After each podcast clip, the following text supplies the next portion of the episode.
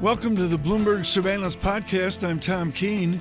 Daily, we bring you insight from the best in economics, finance, investment, and international relations. Find Bloomberg Surveillance on Apple Podcasts, SoundCloud, Bloomberg.com, and of course, on the Bloomberg. Troy Gayeski joining us in the studio here in New York, Chief Investment Officer at Skybridge Capital. Great to see you, Troy. Let's talk about that. The Federal Reserve, everyone seems to view the Fed sometimes. There is this pockets of market participants that always bring it up. Does the Fed know something we don't know? Looking at those minutes yesterday, they know nothing that we know. Data, don't know. No, I mean, at the end of the day, they're data dependent. They've been articulating that for quite some time. You know, obviously last year, like most market participants, thought growth would stay stronger in Q4 and the impact from monetary tightening would not, not be as dramatic. And, you know, the beauty of where we are today, now that financial conditions have loosened off the extreme tights of uh, December, is every investor knows just as much as the Fed. You can look at the data as it rolled, rolls in and make your own informed decisions of whether you're being paid enough to take that risk. And you know, one of the things that surprised us recently is that markets have been so sure that the next move is a cut. You know, when you talk to policymakers or economists or just look at the data yourselves, there's a non-zero probability that we have one to two more hikes this cycle, right? But there's also a reasonable probability the next move is a cut in 2020, and, and and, that's been unusual the last six years because two years ago it was either one hike, two hikes, three hikes, and there was no probability of a cut. And obviously in the in the crisis it was cutting rates to zero as fast as possible. Just to put you on the spot a little bit, do you think the bar is higher for a hike, or is the bar higher for a cut at this point? You know, I think the bar is higher for a hike at this point because if you look at the weakness of growth overseas and the natural slowing in the U.S. economy, you know, we talked about this before, where last year was peak cyclical growth. Uh, this year, we expected somewhere between two to two and a half, but it could be slightly lower given how Europe's really fallen off a cliff.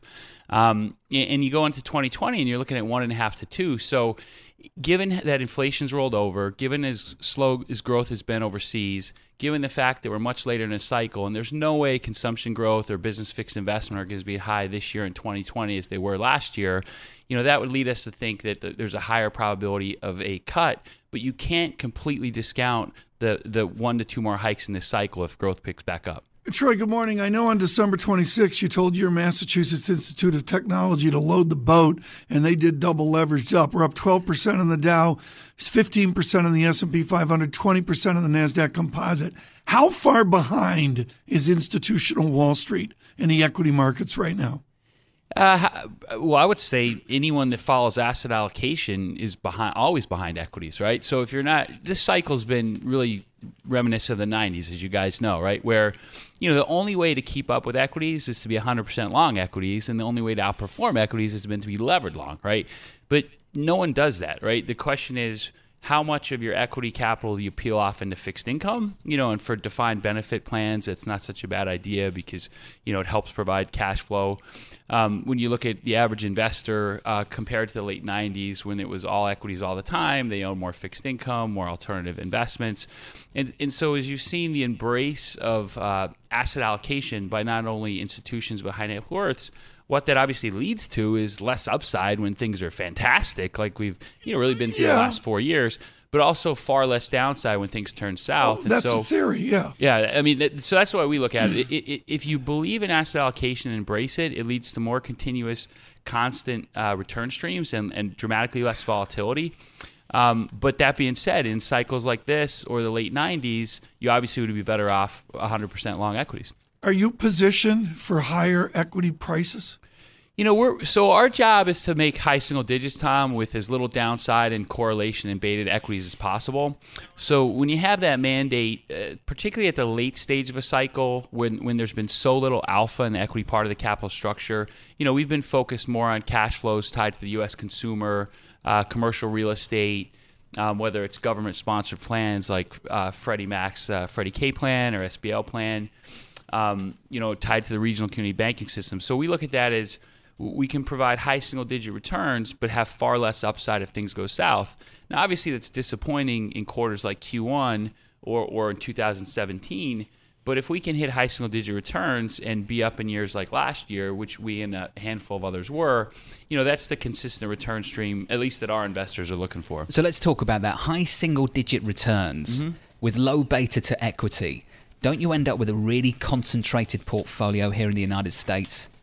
Well, look, there the consumer credit sector is vast, right? I mean, there's RMBS, there's uh, legacy student loans, um, there's some. Uh, you might be surprised, with some attractive auto loans, auto receivables these days. You know, if you look at the CMBS market, they're vast.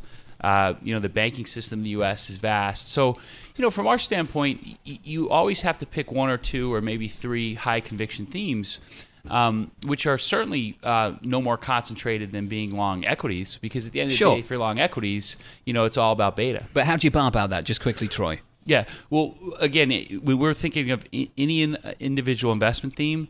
We're shooting for high single digits with much less downside than equities. So that's the bar it needs to clear.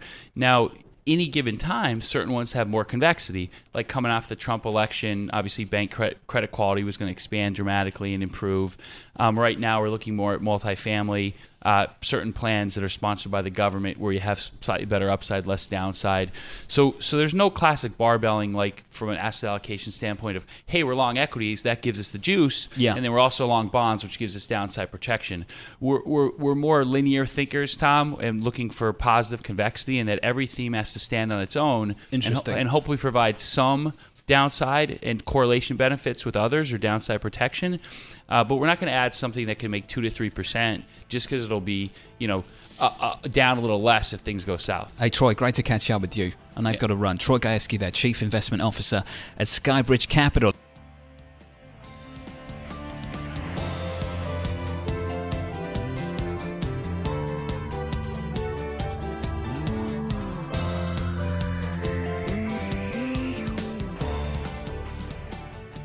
Our next guest is truly expert on the courage it took to clear markets in the U.S. But, I, John, I can't convey how at Davos this was the and only backstory. She is was beyond expert. clear, cleared the banking system. Betsy Graseck joining us now, Head of Banks and Diversified Finance Research at Morgan Stanley. Betsy, it's always a privilege to get your thoughts, to read your research. Help us prepare for the bank earnings season that begins later this week. Yes, tomorrow we're going to kick off with Wells and JP, uh, PNC, bright and early. Uh, our expectation is that, look, the numbers are going to be a little bit weak. They're going to be down year on year in trading and in advisory. We believe that's more than in the price, right? Because it's uh, expected given the fact that we had you know the government shutdown. So we should be prepared for that. Our our estimates are still a little bit below the street. Um, and I think that's just you know people being a little late to update their numbers for what we know. I read one of your recent notes, pricing the rate cut. The fear of the rate cut mm-hmm. seems to be driving everything, particularly at the back end of last year and into this year. Have we priced that in too? We believe so. Now, look, let me explain what that means. To your point, fear of recession seems to be priced into the bank stocks and nowhere else in the S&P. When we look at the S&P, the PE is, you know, close to close to highs and the relative PE of the banking sector today that I cover is bumping around cycle lows. So I, you know, I kind of ask myself, why is that? Um, and it, it's hard for me to, to understand Yeah. why people think there's, you know, a recession coming in the near term. That's right where I wanted to go. But first, Betsy, it's really important. How did James Gorman do yesterday in the Love Fest in Washington? are you trying to get Betsy in trouble?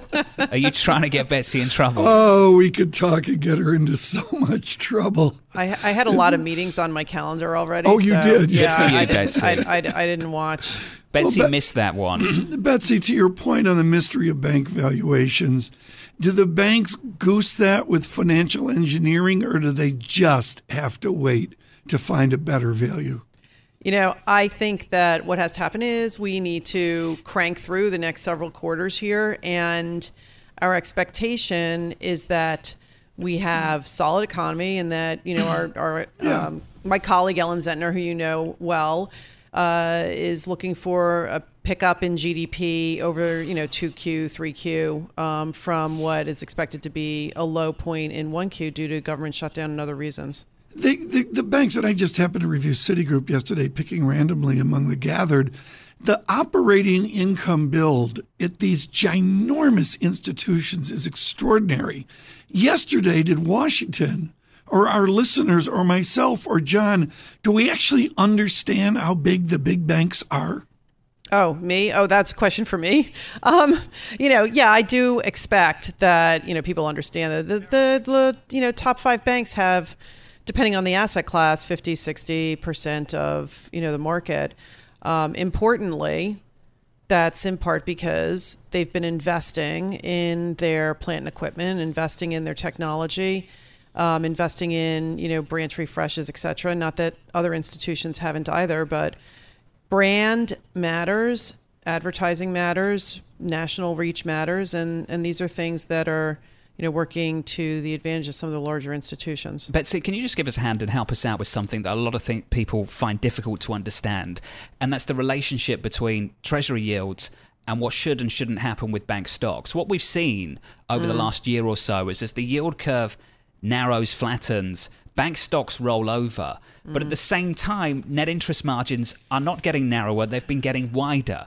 Right. Are we misunderstanding the relationship and how that's evolved over the last 10 years between what happens with the yield curve and what happens with bank profitability? Well, it's a great question. And I think one of the things that's happened over the past decade or so is that, you know, bank um, business mix has widened out a little bit, right? I mean, you go back 10 years ago and you had companies that were just broker dealers or companies that were very heavily skewed towards you know corporate or consumer and now you've got more of a mix. And in addition you do have um, a bigger portion of the deposits in some organizations coming from consumer deposits. And then the last thing i would highlight is the yield curve flattens. That that does pressure certain parts of their business. But what i think the market forgets is that banks benefit from non-interest bearing deposits. And non-interest bearing deposits are as much as about 20% of your average earning assets. So you know really the not only the shape of the curve matters but the absolute level of rates. And when the front end of the curve is at 240 you have and you have 20% of your your average earning assets funded by 0% cost of funds I think that's the piece that the market forgets. So deposit beta has stayed really low, uh, and we have this essentially right. we have this free funding, and you can then lend it out. I'm making this sound very simplistic, but you can make a lot of money that way. And I'm just wondering whether the sensitivity to the yield curve has changed quite radically over the last ten years. To what mm. degree mm. is that true, Betsy? I think on a bank by bank basis, there's some evidence of that. Um, as a system overall, what we've seen is as these rate cycles, um, you know, continue, you get you actually have had a buildup over the last 10 years in liquidity, and that liquidity is relatively cheap for banks. So that's my answer to your question. Betsy, thank you. Really appreciate it.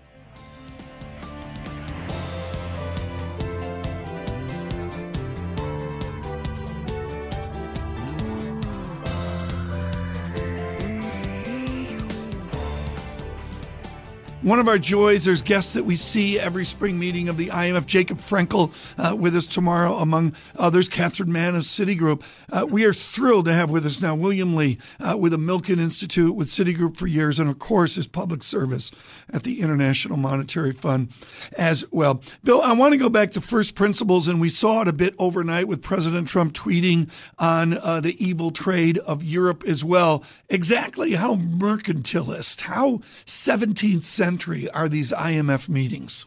The IMF meetings was like a gathering of the masters of economists. And I think one of the differences between golf and e- economics is that here we have a bipolar world. The International Monetary Fund is a, a, a, edifice of multilateralism. And so we are all at the IMF worried about why it is that President Trump is so bilateral. But the domestic economists here in the U.S. are getting more and more bilateral. And President Trump is saying to the world, you know, I'm going to bash down the bilateral deficit with China, then I'm going to bash down the bilateral deficit with the EU. And, and this kind of bashing down of bilateral deficits and, and, and surpluses is doing nothing but just keeping that aggregate current account deficit as big as it always was. So, you, so it's a it's a fool's game in part. But it, I think President Trump has got onto something because he's trying to say we need to restructure our economy so that we can compete with our biggest competitors, China and the and the EU. But do we overestimate our fear of their wealth? Our fear of their growing incomes? Do we overestimate the demographic economics of China? Absolutely, Tom. Uh, just as we overestimated the, the Soviet Union and what a huge power it was supposed to be, and it turned out that they were not, China may well be that. But one thing we know about China is that their intellectual powerhouse, their intellectual capital, was trained at MIT, Caltech, and Stanford. And, and these are the places that, that we have a handle on. So we know that China is, in fact, pushing the frontier out. And it's up to us to develop our own intellectual capital, our own technologies to be able to compete. Bill, let's just assume that the resolution with China is a positive one, the outcome is a good one. Let's move on to Europe. What happens next? Boy, John, you know, I, I, as an ugly American and as someone who was the head of the German desk uh, when I was at the IMF, uh, they used to say, Bill, when you go to Europe, it's like John Wayne walking down the Champs Elysees. And I have to say that Europe is such a morass of structural problems that they barely can get a one handle on growth. And so, so when you talk about all these issues of Brexit and, and continental Europe and the banking system uh, in Italy going to default, I think this, to me, that's just characteristic of what Europe really is slow growth. Full stop. Whereas China and US still have the potential for high digit growth. That's what I worry about, Bill, that China can respond to a trade dispute with the United States. I really struggle to see how the Europeans can. The Chinese can inject some stimulus into the economy. Monetary policy in Europe looks totally exhausted. Fiscal policy looks incredibly constrained. What do they do? The old retort of IMF policy prescription, structural change. And guess what? That's the last thing they ever do. In fact, they never get to it. So I, I honestly believe that if I were a global investor, the last place I'd be looking to okay. would be Europe. Well, if you're a global investor and your name is Prime Minister May or David Davis is, is making headlines right now in the Telegraph, I, I mean, is the United Kingdom wrong to say, you know, we just really don't want to go down that road? The United Kingdom, in, in some ways, is very special because London is still a global capital market, a global uh, a place where, where global investors go to allocate their funds.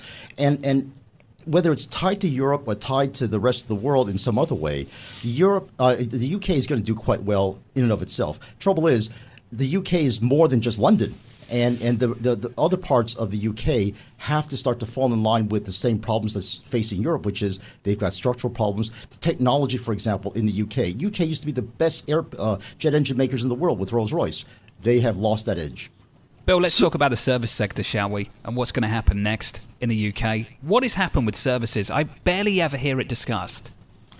When's the last time you heard about insurance from Lloyd's? Uh, I mean, you know, they, uh, again, I think uh, the, the, the, service sector and everything else in the Euro, uh, in, in the UK has to modernize. When was the last time a hit movie was made in the UK? Uh, U.S. right now has comparative advantage in the export of services, uh, Marvel comic uh, movies, and, and, and, and all these these these these um, uh, Disney productions. They are flooding the world, and I think the UK has got to get up with uh, got to get up to speed with doing exactly that. What has been clear, Bill, over the last few months is that Europe is incredibly divided about how to deal with the Brexit situation. Tom earlier bringing up the example of Emmanuel Macron trying to play to the audience back home, trying to hold things up. If you can't get the whole of Europe to agree, how on earth do we get the whole of Europe to agree and to get the UK to agree to the same thing? You just repeated exactly what we were saying before, which is uh, He's good Europe, Europe is, as an ugly American, I've got to say, Europe is in a thousand year war, and it's going to continue the next thousand years, I think, battling okay. tribalism. So, what can Madame Lagarde do about this? I mean, you know, we come down here, happy talk interviews, Madame Lagarde later today, Bill Lee, but what can a multilateral institution do given these fractured relationships? I think the best we can do is to recognize that countries are countries and there are national objectives. So does Brussels matter? I mean, this is perfect. Overnight, Charles de Gaulle, Angela Merkel, they matter. Brussels doesn't matter. Brussels has got to get out of the way, just as Washington's got to get out of the way. And I think get letting letting uh, entrepreneurship and private sector take hold in Europe right. is the biggest challenge yet to come. Great comments, Billy. Thank you so much for the Milken Institute.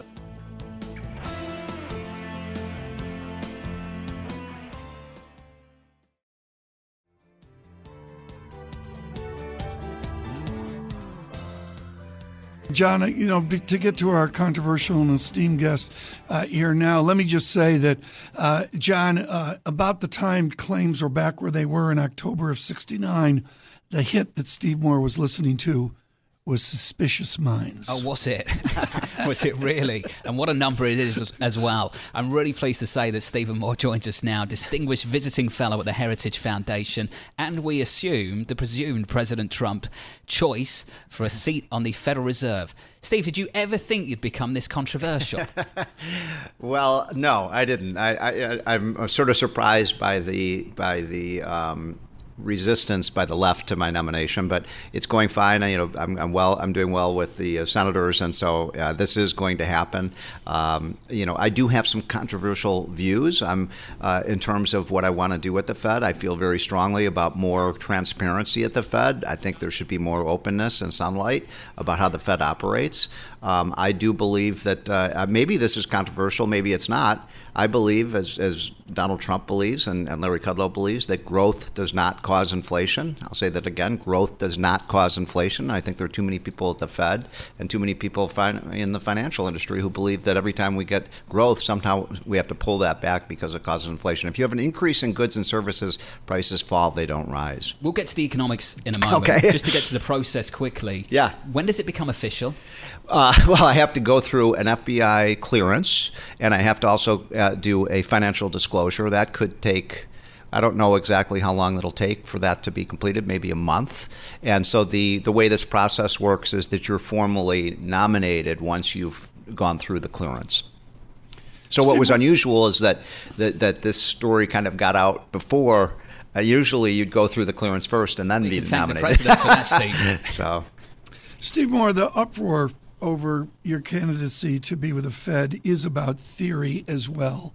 Let us begin with the defense of supply side theory. There right. are many that push against it, and much of what they say is we don't have tangible evidence that growth doesn't harm fiscal trajectories. Sorry, that how do growth we get does not growth? What? How do we get growth and a better debt and a better deficit? Well, look, I mean, supply side, I am a supply sider. I believe the way to grow the economy is increase the supply of goods and services and increase employment. And by the way, I mean, has there ever been a, a better vindication of supply side economics than the last two years when all the liberal, remember uh, when Trump was elected, all the, all the, his critics said he was going to cause a second Great Depression, remember? And this was going to be the, you know, the worst financial meltdown I, in history if he was elected. And of course, just okay. the opposite has happened where I, we now have, uh, you know, with right. the markets up some 40% percent since he was yeah. elected. We have a very strong economy, right. and I think the tax cuts had a. I'm, I'm totally proud of the tax cuts. I mean, has there ever been a policy that's worked so rapidly and so effectively as the tax cuts okay, to grow the, the economy? I'm going to take it over to the fiscal state. The phone ringing there, folks, was Herman Cain on line two. Um, Steve Moore, Steve Moore, I, I, I want to talk, Steve Moore, about the expansion of the debt and deficit. My uh-huh. chart for chart of the year last year was the twin deficits, the trade deficit the president's so concerned with, and also the growing fiscal deficit. Isn't the price of a supply side Kudlow Moore theory at some point, a la the 80s, that debt and deficit catches up with us? Well, look, I think what's most important is the, how I, I am a deficit hawk. By you, you go back the last twenty five years. I don't think. Come there's, on, Steve. Th- look, I, well, let me make this point. I mean, it's a very important one. I don't think you can. I challenge you to find anyone anyone in Washington who has wanted to cut government spending more than me. I mean, really, I don't think you. Uh, since I was 25 years old, I came to this town. I was the bu- youngest but budget Steve, analyst in Washington. I Steve, wanted our, to cut Steve, government spending. We have to cut government spending. Okay. Everyone knows we have to cut government spending. By the way, it's not a Republican or Democrat thing. Both parties want to spend the, way too Steve, much money. You will enter the Fed with the reality of a vector on the twin deficits that take us back to middle Reagan. Can we sustain that with supply side theory? if the economy is growing, the most important thing about the debt is to make sure the economy is growing faster than the debt. I think you'd all agree on that. And you know, if you if we stayed on the course that we were had been on for the previous 10 years, where the economy was growing at 1.8, 1.9 percent, that's not sustainable. The debt is going to cycle out of control. Uh, we have increased the growth rate from 1.5 percent in Obama's last year to over 3% now. I mean, that's a that's an incredible record in, in 2 years. So you get that economy growing at 3% on a sustainable level, you're going to level off debt as a share of GDP, and over time, the debt is going to be reduced as a percent of GDP. But we do have to cut government spending. There's no doubt about it. There's no argument there. Government spending is way, way too high. We have to do something about the entitlements. We have to do something about bringing down the d- domestic spending and, and even the military. I think we spend too much money, frankly, on the military. We have to cut. Everyone knows that the problem, I mean, even you know, it's not a revenue problem, right? We have more revenues in 2018 than any time in history. It is a spending problem. Well, Steve, a lot of people listening well, to this right? program, I mean, do you, not, do you deny A lot that? of people listening to this program yeah. right now yeah. are going to be assuming that 3% is a story of yesteryear. It has Yeah. been and gone. 3% is no longer sustainable. Why? The projections that we see from the economists that join us on this program, Yeah, but they're wrong. most of them have two handles. Why are they wrong? Why are you Because right? these are the same people who said, I mean, you know, I, I, I don't know who you're talking to, but, you know, all the people at the New York Times and the Washington Post and so on are the same people who two years ago, go back and read what they said. Well, I'm if not Donald talking Trump to is journalists. elected, I'm not we are talking going to journalists, Steve. I'm talking to economists who are forecasting, on average, the estimate that we're looking at, the median estimate in our Bloomberg survey, 1.9% for 2020. Let's assume they're wrong. You're right. That we get three percent Well, next look, year. hold on. I'm not saying that we are going to get.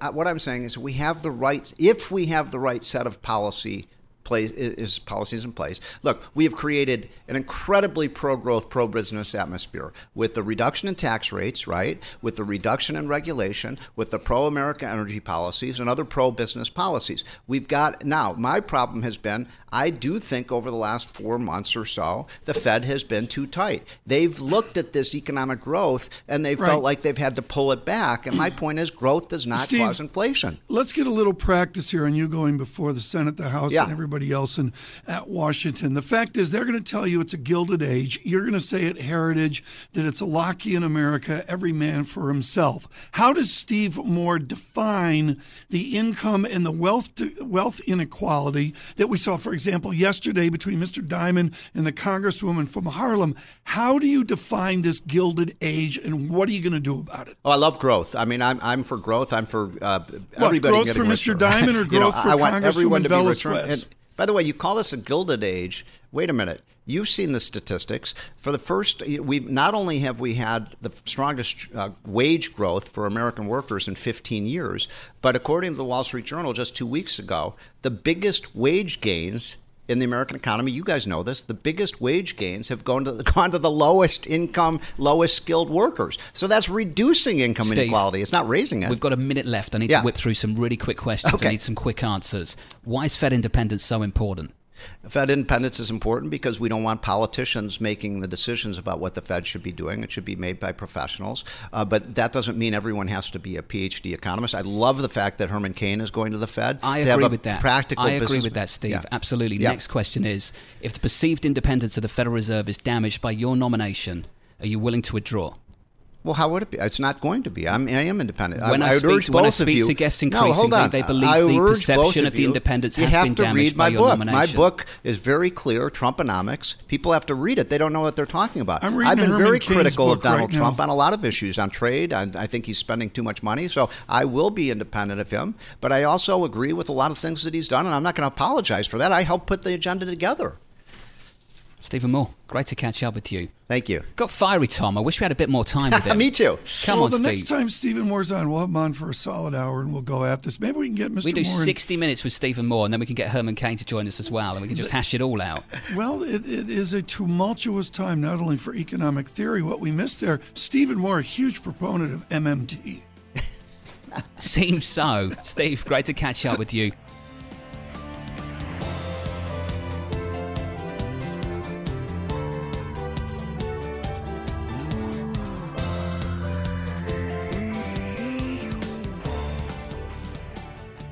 Debbie Dingell is, of course, a congresswoman, uh, well known in Washington and, of course, in her Michigan, a descendant of all of the Body by Fisher uh, people. And she joins us uh, this morning. Debbie, what was it like to grow up in the extended, and I do mean extended Fisher family? I mean, innovation was there from the get go, wasn't it?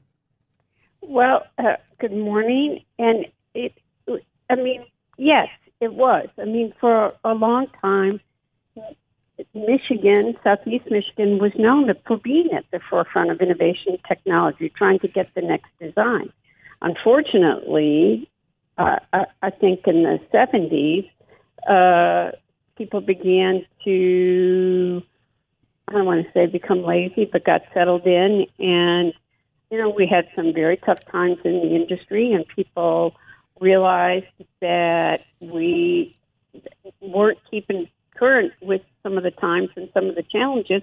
And since then, the auto industry keeps going up and down in terms of what's happening. And I fear that there's so many challenges out there right now that we've got to make sure that the U.S., I want it to be Southeast Michigan, is staying at the forefront and it's a challenge right now. What is the Dingell prescription to do that? We had a president overnight begin to once again advance the idea of trade discussions led around automobiles in Europe as well. They are brutal or whatever he said, trading partners as well. But what is the Dingell prescription to jumpstart America back to manufacturing excellence? Well, I don't, I actually don't. I think one of the reasons that President Trump won and I was one of the people that predicted it, is because we had bad trade deals that didn't create a level playing field. So I don't think I always call it NAFTA 2.0 because I want everybody to understand what we're talking about. NAFTA 1.0 hurt the industry terribly.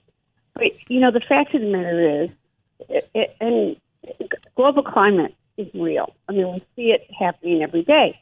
And other countries, China's mandating electric vehicles. Western Europe mandating electric vehicles, India's mandating electric vehicles, and our country is not encouraging uh, the development. We don't have a, uh, the electricity infrastructure to support it, and now the president's actively mm. taking shots at EVs. That's not helpful because we're trading in a global marketplace. We've got to have product that's going to go there. Nor can, you know, I was really proud of the fact autonomous vehicles are also coming. Uh, there's consumer confidence issues. They're afraid of them, but they're being built, and they're going to be built in China, Western Europe, and India again. And we can't. The House unanimously, and I am very proud of this, unanimously passed out a committee and the Congress a regulatory framework for those to be developed right. and explored. Senate killed it. And, you know, again, we're standing still. There's not a regulatory framework for it. Yesterday, several of the companies, uh, Toyota, Ford, and General Motors, announced that they were forming a, a consortium to study uh, autonomous vehicles and work on them. But, you know, this stuff's going to happen. It's going to be built someplace. It's going to be it built someplace. Be built. Yeah. It yeah. should be built here. Well, this is a wonderful conversation today with Debbie Dingell. She's a congresswoman from Michigan, of course, and wife of the late John Dingell. I watched the festivities, Congresswoman, uh, yesterday between the acclaimed Maxine Waters, age 80, head of the House Financial Services Committee. And at one point, I said to myself, John Dingell would never have asked questions in that way. Where is the civility gone? Where is the grace gone, even in talking to evil Wall Street, instead of the almost sniping that we saw over the last number of days? I am very concerned about the tone of what's happening in America, yeah. period. Thank you. You know, I try never to attack anybody individually from the White House on down, but we leaders set tones. They, you know, the the rhetoric, the lack of civility is coming every place. I think the internet is, while it was founded to help connect us, has become a tool of total lack of civility. It lets people anonymously say the most divisive, horrendous, horrific things. Yeah. And I think all of us, I mean, I've gotten much more verbal about this yeah. uh, since with all of these shootings and all of these. You know, I live in a city that's got the largest population of, of, of Muslims, and the hate crimes that are going on there, you know, you sort of live it in the community right. that you're going in. But the Jewish community is also seeing it, and I've got, it's not it's not okay. And all of us have to start standing yeah. up. But it starts at I'm one. The House has to do it. The Senate's got to do it. Administration's right. got to do it. People yearn maybe for a moderate Republican or moderate Democrat stance here. How should old line Democrats and disaffected Republicans How should they adapt to the new strident progressive democratic message? Do they wait it out? Do they change it now? Even President Obama the other day weighing in on this. What would you do there? Do you just is patience the Dingell prescription? Well, John Dingell probably would be more patient than well. Actually, John Dingell would be twittering right now with some of his very wise thoughts. You know, when he did adapt, you know, when John Staff used to collect his witticisms or the things that his daily, you know, sort of wisdoms that he would just say things you can't imagine, and he mm-hmm. took to Twitter very well because his wisdom was sort of made for Twitter. I myself, I, I'm not a raging liberal. No one would call me that. Uh, but I am for Medicare for all. But I'm, you know, I, I, I want to figure out how we get health care for every American. But I want to bring everybody to the table. I don't, you know, a lot of this is true. You have to have these economic discussions. We're the only industrialized nation in the world that doesn't guarantee all of its citizens health care and we're competing in a marketplace where we're paying twice as much as most other countries and getting. Okay, but the great fear is socialized medicine. Can the Democratic Party with a Democratic president, can they deliver modern health care that isn't socialized? We have to figure that out, don't we? And, you know, the fact of the matter is everybody screamed about the Affordable Care Act, and it's not perfect. There are things that must be changed, and we can't get to changing or making the law better because everybody's always playing games with it. But you've seen how the pendulum has swung from 10 years ago, where everybody was, you know, it was the worst thing since sliced bread. And now, in the last election, people understand that we need to protect people with pre existing conditions, and people are trying to eliminate that. Oh. People forget that in the late, uh, uh, when that bill was passed, the auto companies were healthcare providers who happened to build products. And a lot of companies, the healthcare costs are very small businesses can't afford healthcare. Yeah. We got to figure this out. Well, we got to figure it out, and there's an urgency to it. Debbie Dingell, thank you so much for an extended conversation uh, today. Uh, Deborah Dingell of the 12th District in Michigan, a Democrat. Thanks for listening to the Bloomberg Surveillance Podcast. Subscribe and listen to interviews on Apple Podcasts, SoundCloud, or whichever podcast platform you prefer. I'm on Twitter at Tom Keene. Before the podcast, you can always catch us worldwide on Bloomberg Radio.